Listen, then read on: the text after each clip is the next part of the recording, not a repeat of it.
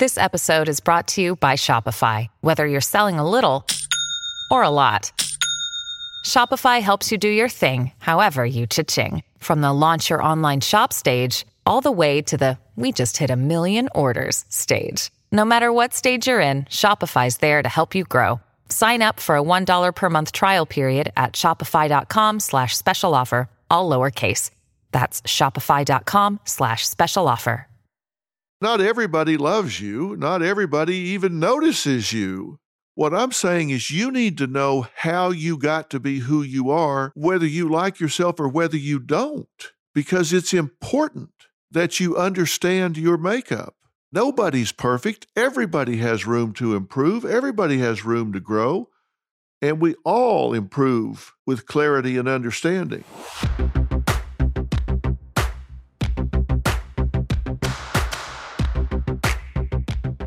Hey, everybody, it is time for chapter four of Living by Design. And I've got to say, I don't talk about things that I don't care about and am not passionate about, but there are some things that are more favorite to me than others.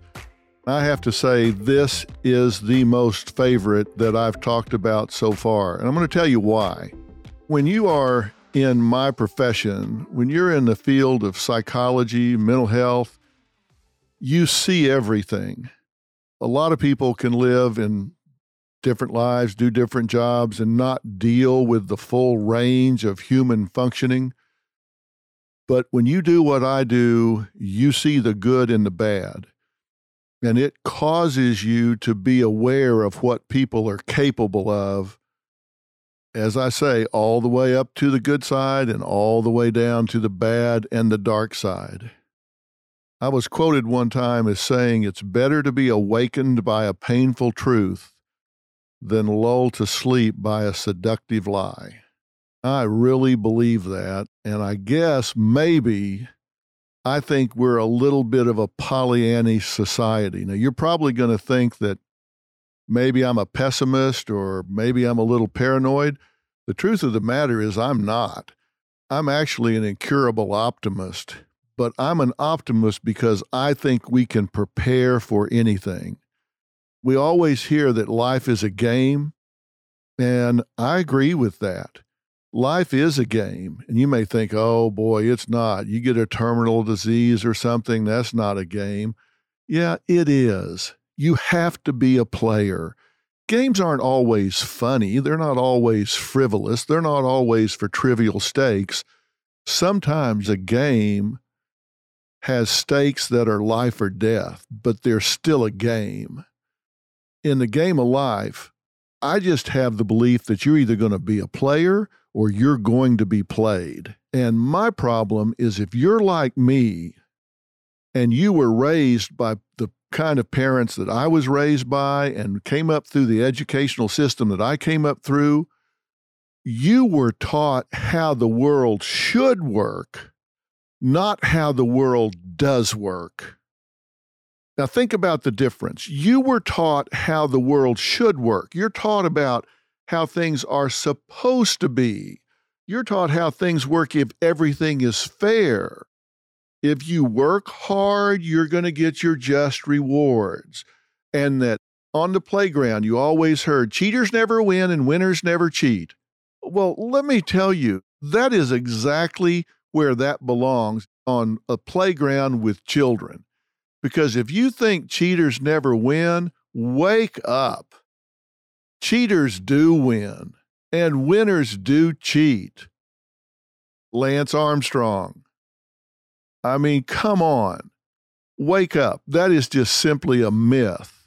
So I was taught how the world was supposed to work, how the world should work, and then I got out there in the real world and found out how it did work. And it was a whole lot different than what I was taught.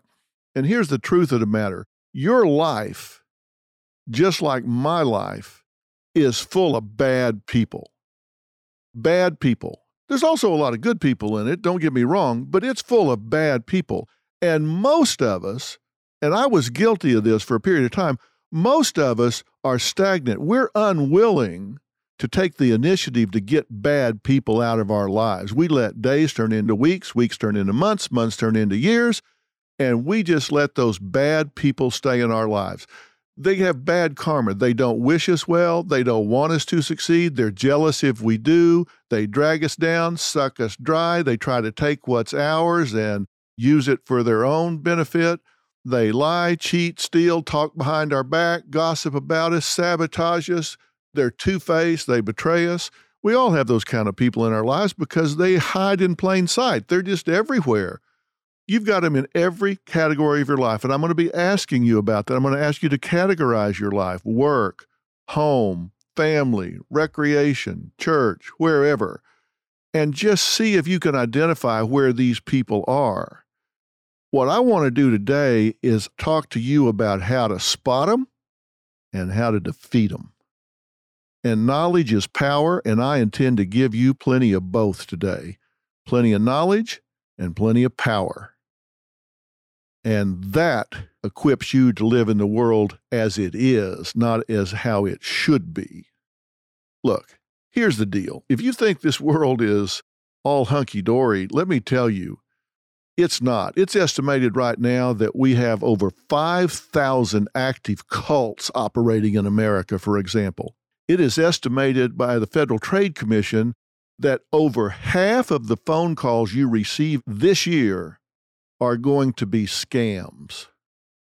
Now, think about what I just said. One out of every two phone calls you get are going to be based on somebody trying to take what is yours.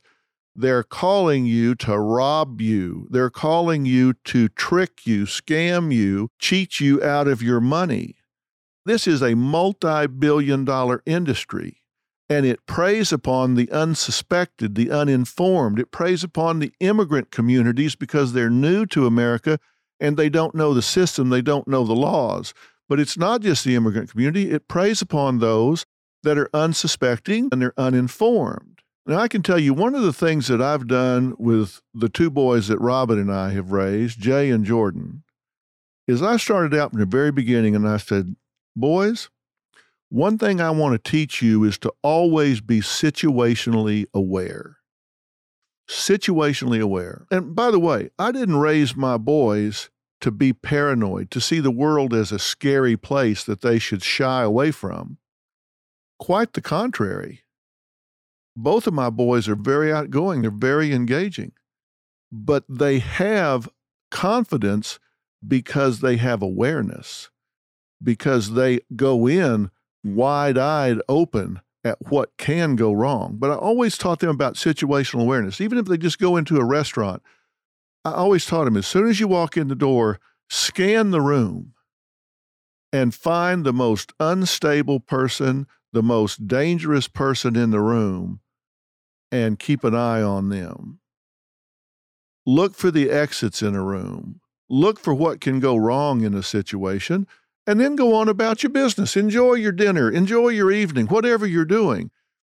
But be situationally aware. And you think, wait, what are you trying to raise a couple of James Bonds here? Well, yeah, sort of. Because I want them to be aware of what's going on. How about you? Do you get up in the morning and just kind of stumble around? Or are you situationally aware? I can tell you I am. I walk out on stage every day. I've got a live audience of 250 people. Now, trust me, they all go through a metal detector when they come in. We know their identities, we know who they are. They don't get to carry their purses in. They don't get to carry briefcases in. They don't get to carry backpacks in. We screen, screen, screen. But I also come out, and you better believe I'm scanning that audience to see if there's somebody in there that, although they may be unarmed, are they particularly unstable?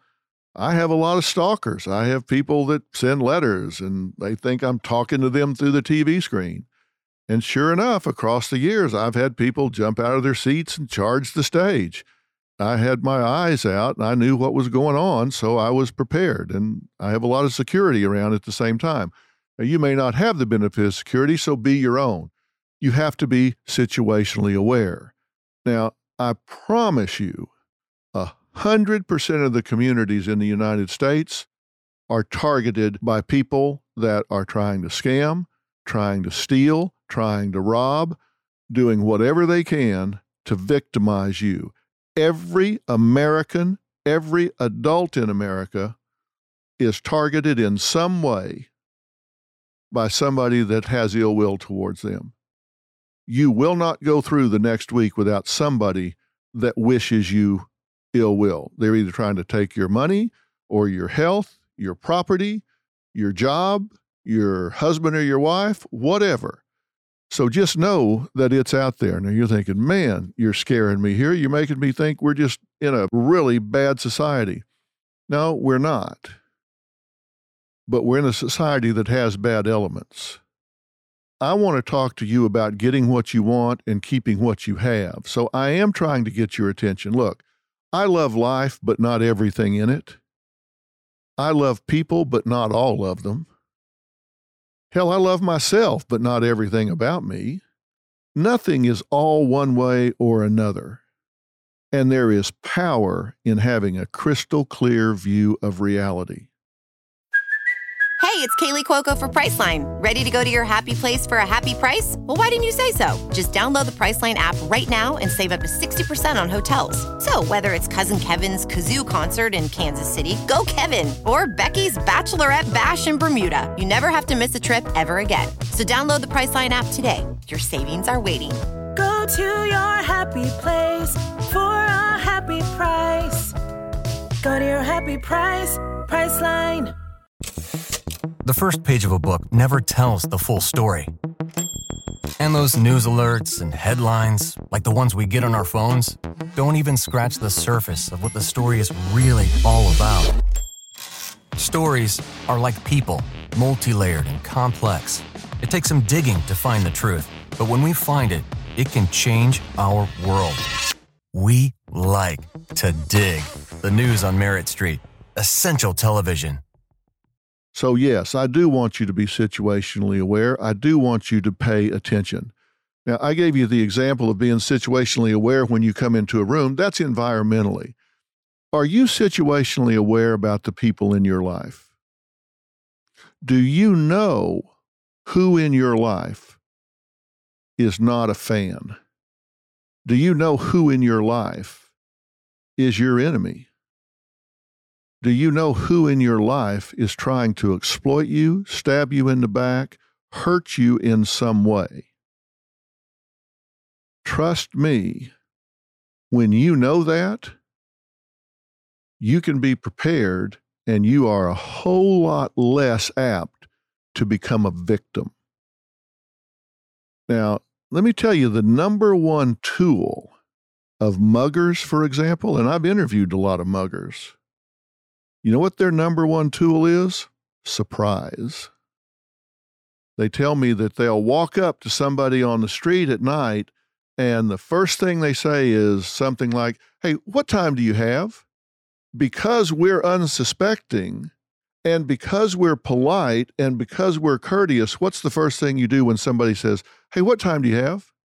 The first thing you do is you lift up your left wrist and you look down.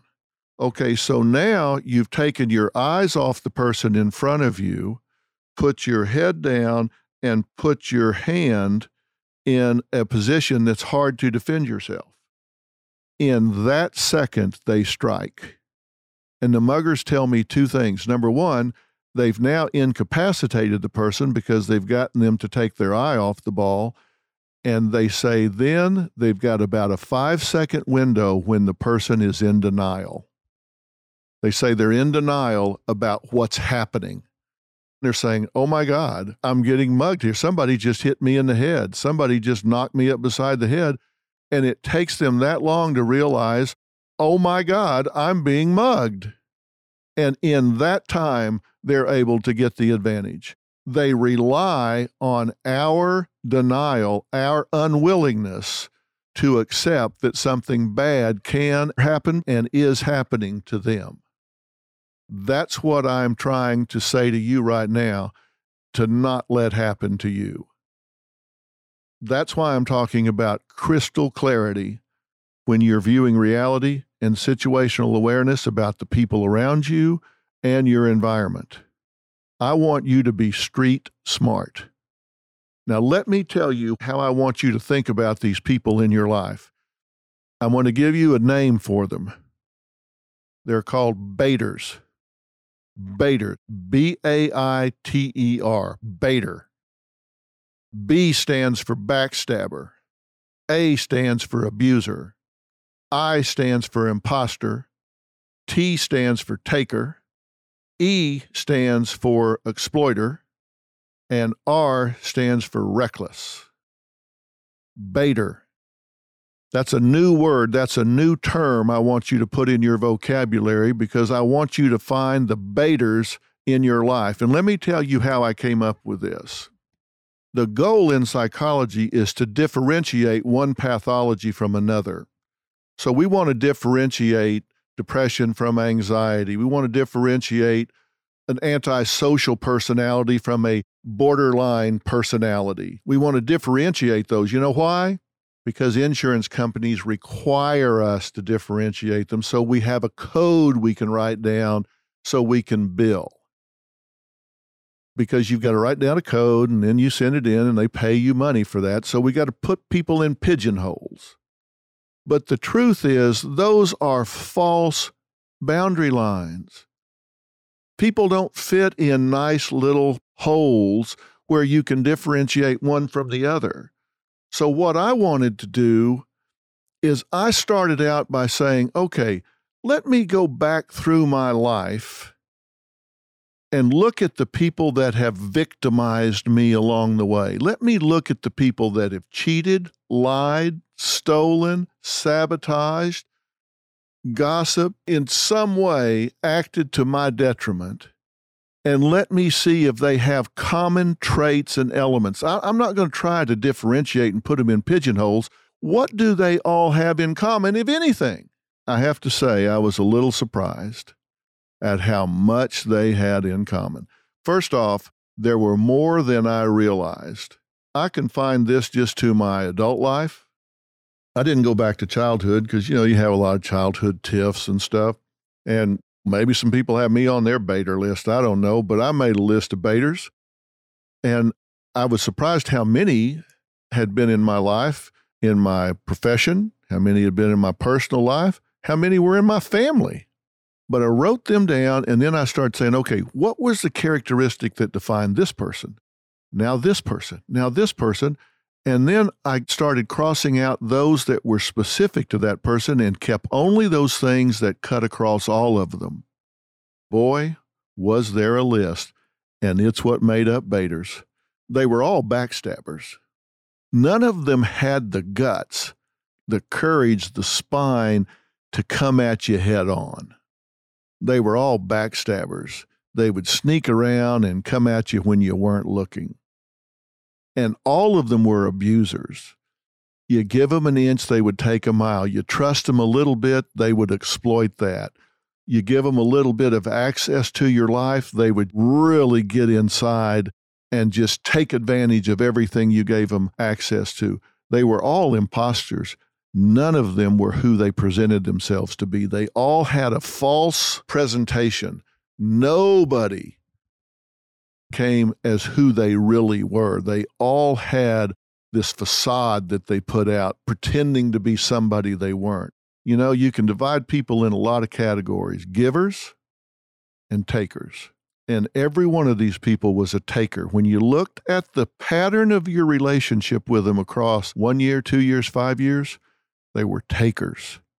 They were always taking, taking, taking, and never giving anything back. And they were all exploiters. No matter what situation you put them in, they always found a way to make it benefit themselves. Didn't matter what the cost was to you, they would cause you to lose $10,000 to make 500 for themselves they would cause you to lose a job to put themselves in a good light with somebody they thought could maybe help them down the line. And they were all reckless. They were reckless with your name. They were reckless with your relationship.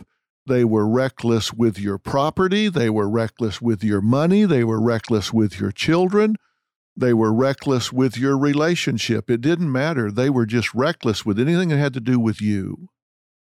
Now, think about that. What people do you have in your life that fit into that category? Backstabbers, abusers, imposters, takers, exploiters, reckless. Write it down. These are people for whom the means are justified by the end. You know, I've always said integrity means you do the right thing when nobody's looking. But for a baiter, it just means they have free rein. Nobody's looking. They can do whatever they want. It just makes it easier for them. Who in your life is that way? Let me give you a simple example. Now, you think life is fair, and let's say that you and another lady at work, you're both up for a promotion. And you're thinking, well, the thing to do is just work hard, put my best foot forward. I'll stand on my work. I'm good with that. I'll just let my work do the talking for me. And when I get a chance to do the interview, I'll do it. I'll just throw my hat in the ring. Let me tell you what a baiter will do. A baiter will find out where the boss goes to church. And a baiter will show up at the boss's church and just inadvertently run into the boss and say, Oh, Mrs. Jackson, I didn't know you went to church here. It's so good to see you. How's everything? And they just manipulate the situation to get some face time with the boss one on one. Compliment the boss, play up to the boss. It's a manipulation. It's getting outside the workplace to create some intimacy, some extra exposure. Now, is that cheating? Well, I don't know. In court, we call that ex parte. If one lawyer meets with the judge without the other lawyer there, uh, that's a violation of ethics. But in life, we don't have that rule. So somebody just might go ahead and do that. They find out what their patterns are, they find out what their interests are. They just start creating all these intersections in life with the boss where they create a familiarity.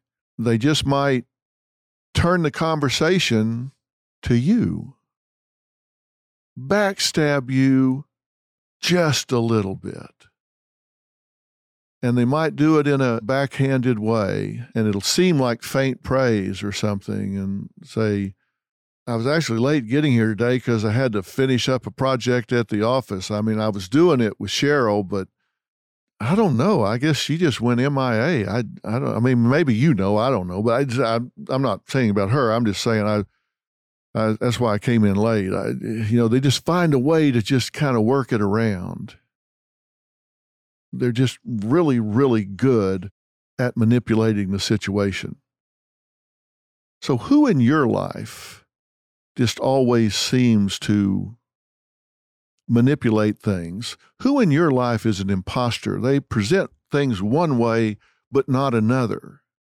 I tell you, this happened to me at a really critical time in my life. I was starting my practice back in the early 1970s. Well, I was a young master of the universe. I was going to stamp out disease and suffering. I was going to heal all the suffering in the world.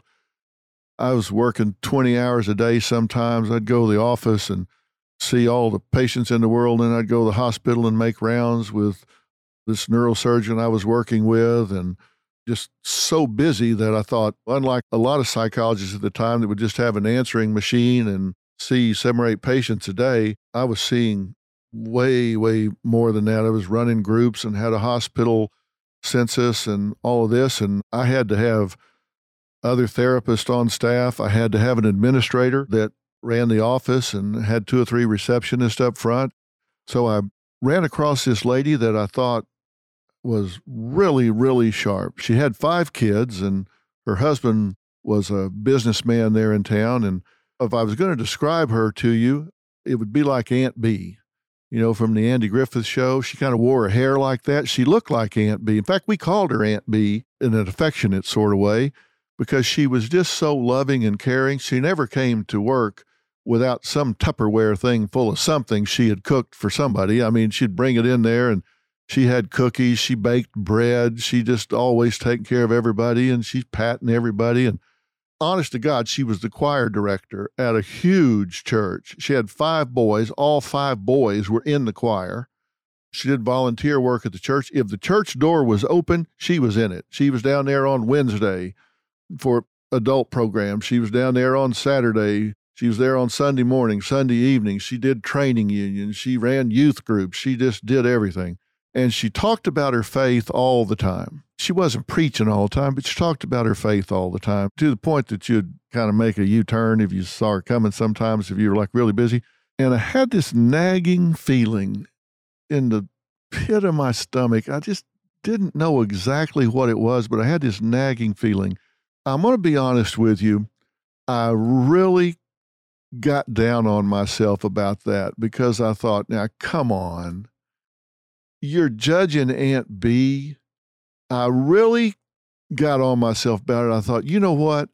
You're judging her because she's more spiritual than you are you're judging her because you feel inadequate. You feel inferior because she's more spiritual than you are. She's a better parent than you are. You just feel intimidated by what a good family person she is. And I kind of wrote it off to that. But it just kind of kept eating away at me. And I got to know her husband a little bit. We had gone to lunch one day, her husband and I.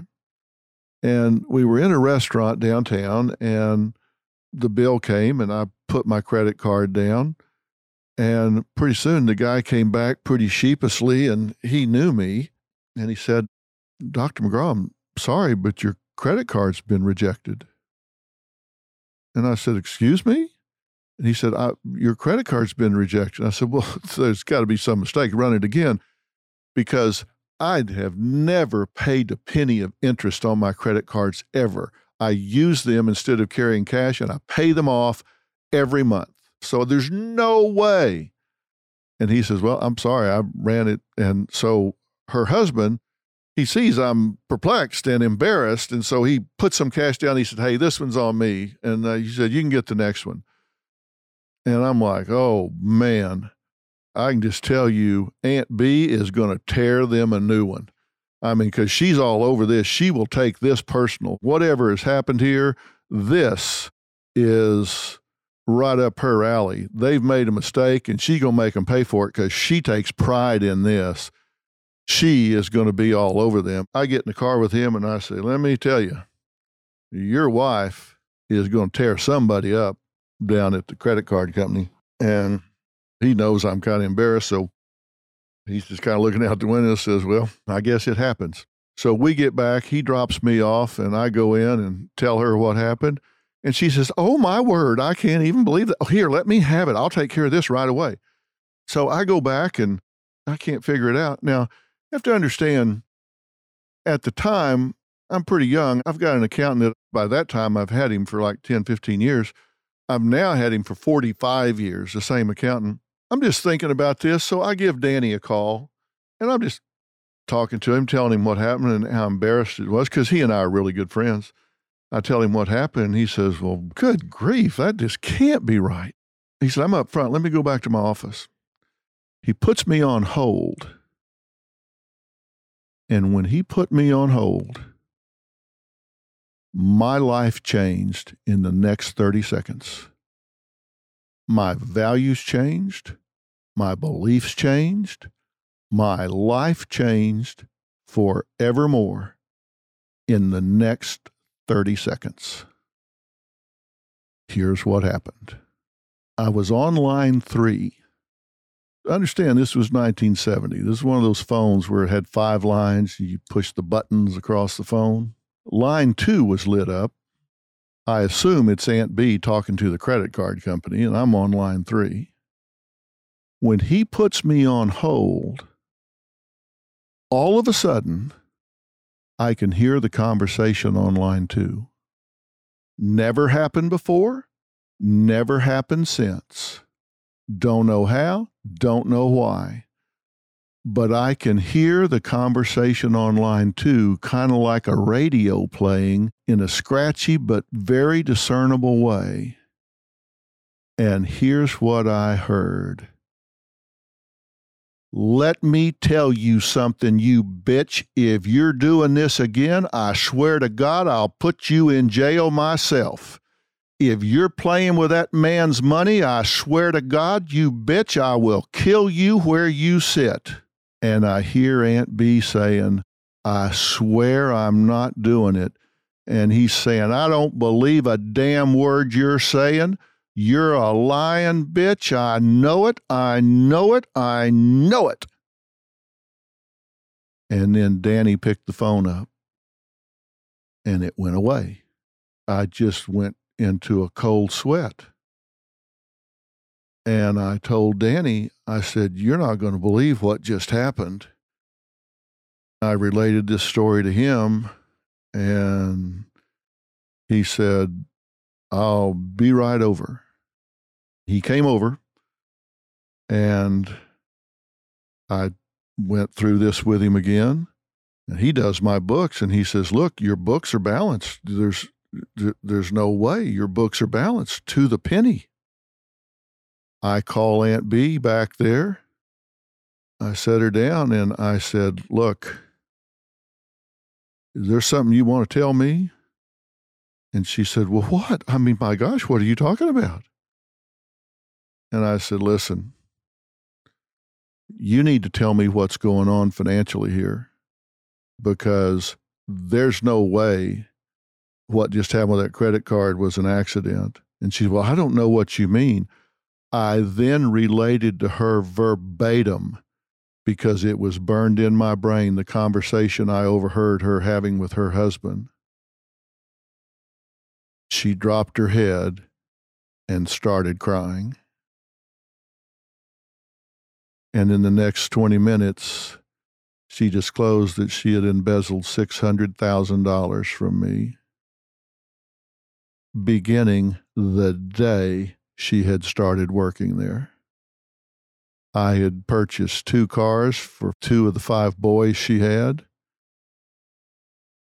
paid a year lease on an apartment for one of the boys. She had embezzled all of this money. And the way she did it is if the bills for that month were $47,000, she would write out $47,000 worth of bills, have me sign them, go put them in a drawer, and withdraw exactly to the penny that amount of money and give it to herself. The account balance to the penny. So not only had she embezzled $600,000, but I was now $600,000 in arrears on all of my bills. So that was $1.2 million that was gone. Let's go back to the Baiter list backstabber, all behind my back, abuser. She had a position of power and she abused that power. I trusted her with the bank accounts and the bank books. Imposter, she presented herself as this self righteous church lady. Taker, yeah, she took $600,000. Exploiter, she had access to the bank, the bank accounts. I introduced her to my banker, to my accountant, and she was reckless. She took that money and spent it like a drunken sailor on shore leave. Baiter, right under my nose, and I'm supposed to be Mr. Situationally Aware and see all of this stuff right under my nose. Who in your life could be doing that same thing to you? I sat down after that, absolutely in shock. I couldn't believe what I was hearing, and I couldn't believe I was hearing it. But both were true. Now, I said that I deal with life as good as it gets and as bad as it gets.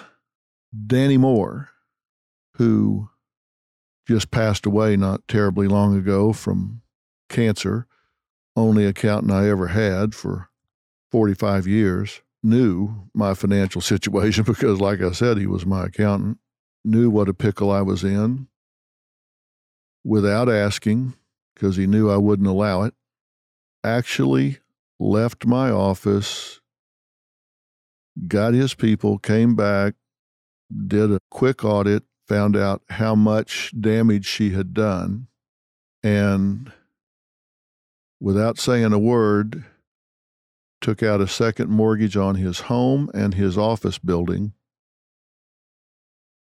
and got $600,000 and brought all my bills current. And then came in and told me, All right, you're all caught up. Now we just have to figure out what to do next. So, what do you mean I'm all caught up? He said, Look, you got enough to worry about digging this out. I got that covered. We'll take care of it later. We'll worry about that later. I mean, I'm dumbfounded. I'm in shock. So when I say I deal with the dark side, but I'm definitely an optimist, that's how good of a friend people can be. To finish the story, she actually had an inheritance that she had coming, and her parents stepped in and refunded all of that money. So Danny got whole and I got whole. And by the grace of God, we got out of that. Shows you how good a friend can be. So I do see the upside of this, but right under my own nose, there was a baiter. I want you to scan your life. Look at your family. Look at your friends. Look at the people you work with, people you go to church with. On drphilintheblanks.com, I'm going to have some worksheets there for you to look at. I'm going to have baiters listed out with their characteristics. I'm going to have some worksheets there where you can actually make some lists of the people in your lives and go through and evaluate each one of them and see where they fall. Are they on that list or are they not? Because if you actually don't affirmatively look to try to find out who in this life is a baiter, you cannot eliminate them from your life. This is something you have to affirmatively do. And trust me, these are people that walk among us every day. We see these family annihilators, almost a hundred since 1980. Family annihilators that live next door to you one day and then they kill their wives and all their children, and then usually themselves just one day out of the blue, and everybody goes, Oh my God, I, I didn't see that coming.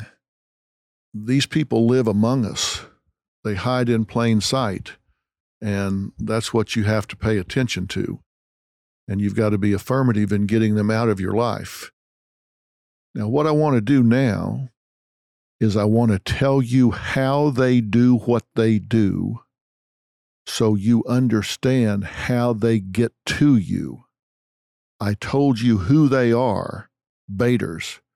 Now I want to tell you how they do what they do, and it's what I call the evil eight. The evil eight. These are the characteristics that these people have that make them so dangerous. Again, the evil eight are things that were present consistently among all the people that I found in my life that had qualified as baiters. And I got in a lot of trouble over this actually because I wasn't planning on doing this. I had a flip chart back in my office at home and I was writing on it, and then I'd tear a sheet off and tape it up on the wall, tear another sheet off and tape it up on the wall. And Robin came back there and found out I'd taped all this stuff up on the wall. she was not real happy because when I pulled that tape off the wall, sometimes it took the finish with it. So I got trouble over that. But she actually got into the project and was really, really very helpful and added a few people of her own. And these are the things that were consistently there. Evil eight. Number one, arrogant entitlement. These people have an arrogant entitlement about them. They actually believe they are entitled to what they do. They think they are entitled to what they think. And when you catch them, they are not remorseful. They are arrogant about it. They think they are entitled to what is yours.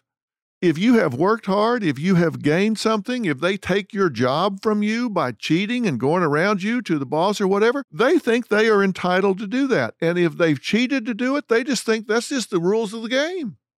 The rules of the game are there are no rules. Survival of the fittest. I got your job. I got your money. You should have been more alert. It's not my fault that you didn't watch me. It's not my fault you didn't catch me. I'm entitled to this. You should have been smarter. You should have caught me sooner. Listen, that's their attitude. Number two, they have a complete lack of empathy. When they do it, they don't have the ability to stand in your shoes and recognize what impact this has on your life. Now, this is different from number three, which is no remorse or guilt, because they have no remorse or guilt. The lack of empathy is they can't tell you what their actions have done to you. That's different from not being sorry. They can't tell you what it did to you. They don't realize when I cheated you out of this money, I stole this money or took your job or cheated with your spouse, you took me in and I raped your daughter. You gave me a place to live and I seduced your 14 year old daughter. They have no empathy for you. They don't have the ability to say, Oh my God, I opened my home to this person and they seduced and had sex with my daughter. So now I feel like I have failed as a father because my job is to protect my children and I failed to protect my children. In fact, I brought evil into the home. Now I feel a failure as a father. They don't have the ability to put themselves in your shoes and recognize what that's done to your self worth and your self esteem. Number three, they have no guilt or remorse for putting you in that position, which is different from understanding the position. They have no guilt or remorse for putting you in the position they don't understand. How can they feel sorry for something they don't understand? So they have no remorse or guilt. This is how it makes them hard to detect because people that have guilt or remorse, they'll start to show changes in their behavior. They'll start to show uneasiness or depression or an inability to look you in the eye, or they'll start to withdraw. But because these people have no empathy, remorse, or guilt, you'll see no change in behavior whatsoever. They will go in and statutory rape your daughter at 6:30 and sit down at the dinner table with you at 7 and have no indication that they have transgressed in any way whatsoever. They have that ability. Number four, they are irresponsible and self destructive. I've had the Secret Service on presidential detail tell me before that if somebody is willing to give their own life to assassinate the President of the United States, there's no way you can stop them. If somebody's going to try to shoot the president or assassinate the president and get away, then you've got a chance to protect the president because you can anticipate where a shooter might try to hide or where a bomber might try to operate from. But if somebody is willing to die in order to take out a target, it's almost impossible to protect the target. That's why it's so dangerous for these suicide bombers that we've encountered in the most recent wars in the Middle East, because if they're willing to die, then they can just walk up to a rope line or whatever. And when the target comes by, boom. These people are that irresponsible and that self destructive. They don't have the ability to protect themselves. They're that self destructive. And you say, well, they wouldn't do that. They'll go to jail. That doesn't register with them. They don't have that self preservation gene. And somehow or another, they seem to get away with this a tremendous amount of time. Number five, they thrive on drama. These people like turmoil, chaos, upheaval, drama. So they're happy to create big scenes at work, big scenes in the family, big fights among relatives. They thrive on this. It makes them feel important that they're able to get a reaction out of somebody on the other side. They thrive on this. They need this. It's what fuels them, it moves their needle. So you would think that most people would not want to be in that kind of a pressure cooker. Not these people. No, they thrive on this. They want this upheaval. They want to have a big scene where you find out they're sleeping with your wife or your husband. You find out that they've gone behind your back at work. They thrive on that drama because they like to be the center of attention.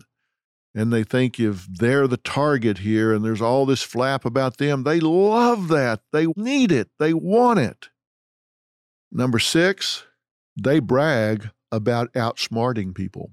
They will actually come to you and con you in to letting them move in with you, give them a place to stay, and actually let you become part of your family owned business, and then brag to you about how they outsmarted and conned the last person they were in business with.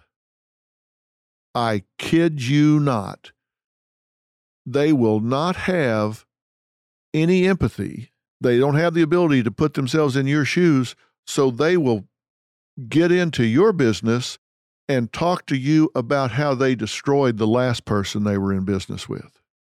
Now, you would think, how dumb is that? Well, it may be dumb to you, but they are so narcissistic that they think this is a quality and they cannot help but crow about it, strut about it, pat themselves on the back about it. It never occurs to them wait a minute, I'm telling my current target what I did to my last target. Then, if you say something to them about, oh, I would never do that to you. I mean, this guy was, he was so dumb, he was asking for it. Number seven, if you look at their history, you're going to see a lot of short term relationships. They never stick. You're going to find they worked here for a little while, there for a little while, there for a little while. They were in this relationship, then this relationship, then this one, then this one. There's always an excuse. There's always a reason. They're always the victim. But for whatever reason, they never have a sustained relationship. They hop from one job to another, one relationship to another, one family member to another, one dwelling to another. Everything is short term because they either get found out or they pick them clean and move on to a new target. And number eight, they live in a fantasy world. They are delusional. And if you go to the trouble to start checking who they say they are, what they say they've done, what they say they've accomplished, and how they did it, you will find out it is a house of cards. You know, there was just recently a story about this heiress that pretended to be an heiress and supposedly conned innkeepers and bankers in New York out of hundreds of thousands of millions of dollars. And you think, how in the world could that happen? Because she was a baiter, and the I in baiter is imposter. And when somebody started looking past the facade and asked even the most basic questions, required even the most fundamental documentation, she didn't have enough to fill up a gum wrapper and she was within days of getting a $60 million loan. They live in a fantasy world and they are delusional and they actually start to believe, like a method actor, the story they're telling. They start talking about being royalty. They start thinking they're royalty. They start expecting people to believe it because they're so narcissistic. And when it's all over, people are so red faced because you say, Well, did you ever ask a question? Did you ever? Somebody came in here and it's kind of like the movie Catch Me If You Can, where he was a doctor and a lawyer and airline pilot. And people say, Did you ever ask to see a transcript? Did you ever call the university? Did you ever look for a pilot's license? Well, no. Why? Well, he had on a uniform. Well, you know, you can get those down at the corner uniform shop, right? Oh, yeah. We take people at face value. That's a big mistake. I was raised to give people the benefit of the doubt because I was raised to deal with this world as it should work, not as it does work. And I think approaching life where you give people the benefit of the doubt is a higher form of insanity. Why would you do that? You shouldn't decide they're evil until they prove they aren't, nor should you decide they're good people until they prove they aren't. What you should do is go in with an open mind in data collection mode and just start gathering information until you reach critical mass and you have enough information to make an informed decision. You know, I lived in Texas for a long, long time before I moved to California, and I was there in the oil boom. And I always had these oil promoters coming up and saying, Hey, Doc, got a great oil deal for you here. We want you to invest in these eight wells we're drilling out in West Texas course, they're promoters, so they're going to get carried in the deal. You know, you put your money in and you get an eighth of the well, and then they get carried for a 30 second from every person that invests, so they get a free ride. You know, it's, it's going to be the greatest thing in the world. First question I always ask How much money you got? You know, if you're great at this, then I assume you have a lot of money. Give me your banker's name. Let me talk to your banker. I want to know how much money you got. And they're like, well, hey, come on. I rolled up here in a Lincoln Continental. I got on a solid gold Rolex. What's that tell you? That tells me you got a lot of bills, buddy. What I want to do is talk to your banker. And if your banker tells me you got half the money that you tell me you're going to make me, then maybe we'll talk. But if he tells me you hadn't got two dimes to rub together, then you need to hit the bricks, buddy. And you know what? They never came back. When I asked the first question, if you're such a big oil man, show me how much money you got. Just by asking a few simple questions but everybody likes to hear a big story.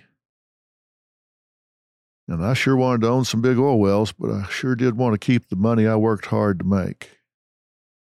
So I asked a few questions before I made up my mind.